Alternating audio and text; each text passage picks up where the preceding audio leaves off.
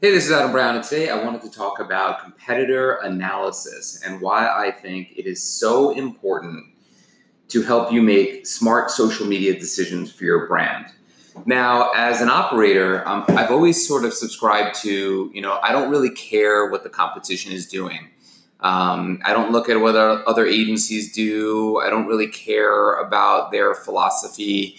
I just personally feel very confident in the way that I'm managing it from a personnel standpoint, from a product standpoint, and certainly from a customer service um, relationship management point of view, like I just feel really comfortable in my own skin and about how I approach it. So I really don't subscribe to, um, you know, I need to know what the other guys are doing. I just think I'm doing it the right way. But I do find that a lot of my clients are not sure if they're doing things the right way, or I speak with prospects and they are um, not convinced that they're handling things the right way, or a lot of things are very much held up in Congress, so to speak, right? Like they are on the fence about a topic or uh, many topics, and they don't really know how to proceed.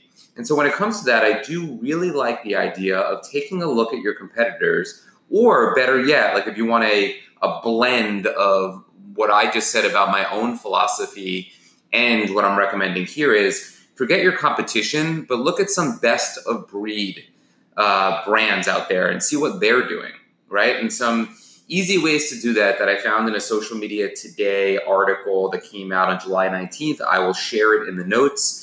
Um, are listed here, right? So one is sign up to receive email updates. Very simple. Go to their website, sign up for their email, see what they're pushing out.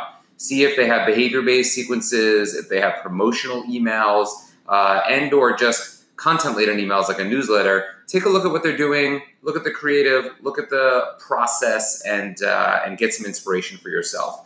Analyze video content. Are they putting out video? The truth is, the best brands are. So look at the leaders, look at the um, the ones that are really smart about how they're going about things, and follow suit. Video is the way to go. And if you need that extra boost or that extra nudge to push you over the edge, take a look at some of those brands and then uh, and get involved in the video game. We're happy to help. Track their social media presence. While I don't care as much about their follower count, it's interesting to see like how often they're posting, um, what they're uh, pushing out, their cadence and frequency, all that kind of stuff. So I think that's a really good thing. I think Rival IQ is a tool that you can use for that. Review top performing content. Just take a look, right? Like what are people engaging with? What are people commenting on? Where are they performing best? Well, I think that's less important. It's still interesting to see what's resonating with a brand that's targeting a similar type of audience. Um, and then uh, in general, looking at their website, right? Like I think brands are getting too cute with social media. Look at their website. I'm a big believer in website first religion. Even if retail is their main focus, like what are they doing on their domain? Conversion optimization, performance, uh, how does it look on mobile? Are they using video on their website? Like, what does their website tell you? I think that can be a really good key to some of the things that they're doing on a more macro strategy uh, point of view. So, my recommendation today is some competitor analysis might be really good in general, especially if you're on the fence in some big decisions. Take a look at some brands doing it right, find some tips and tricks, and then implement so that you can stay ahead of the curve. That's it for today. I'll see you out in the field.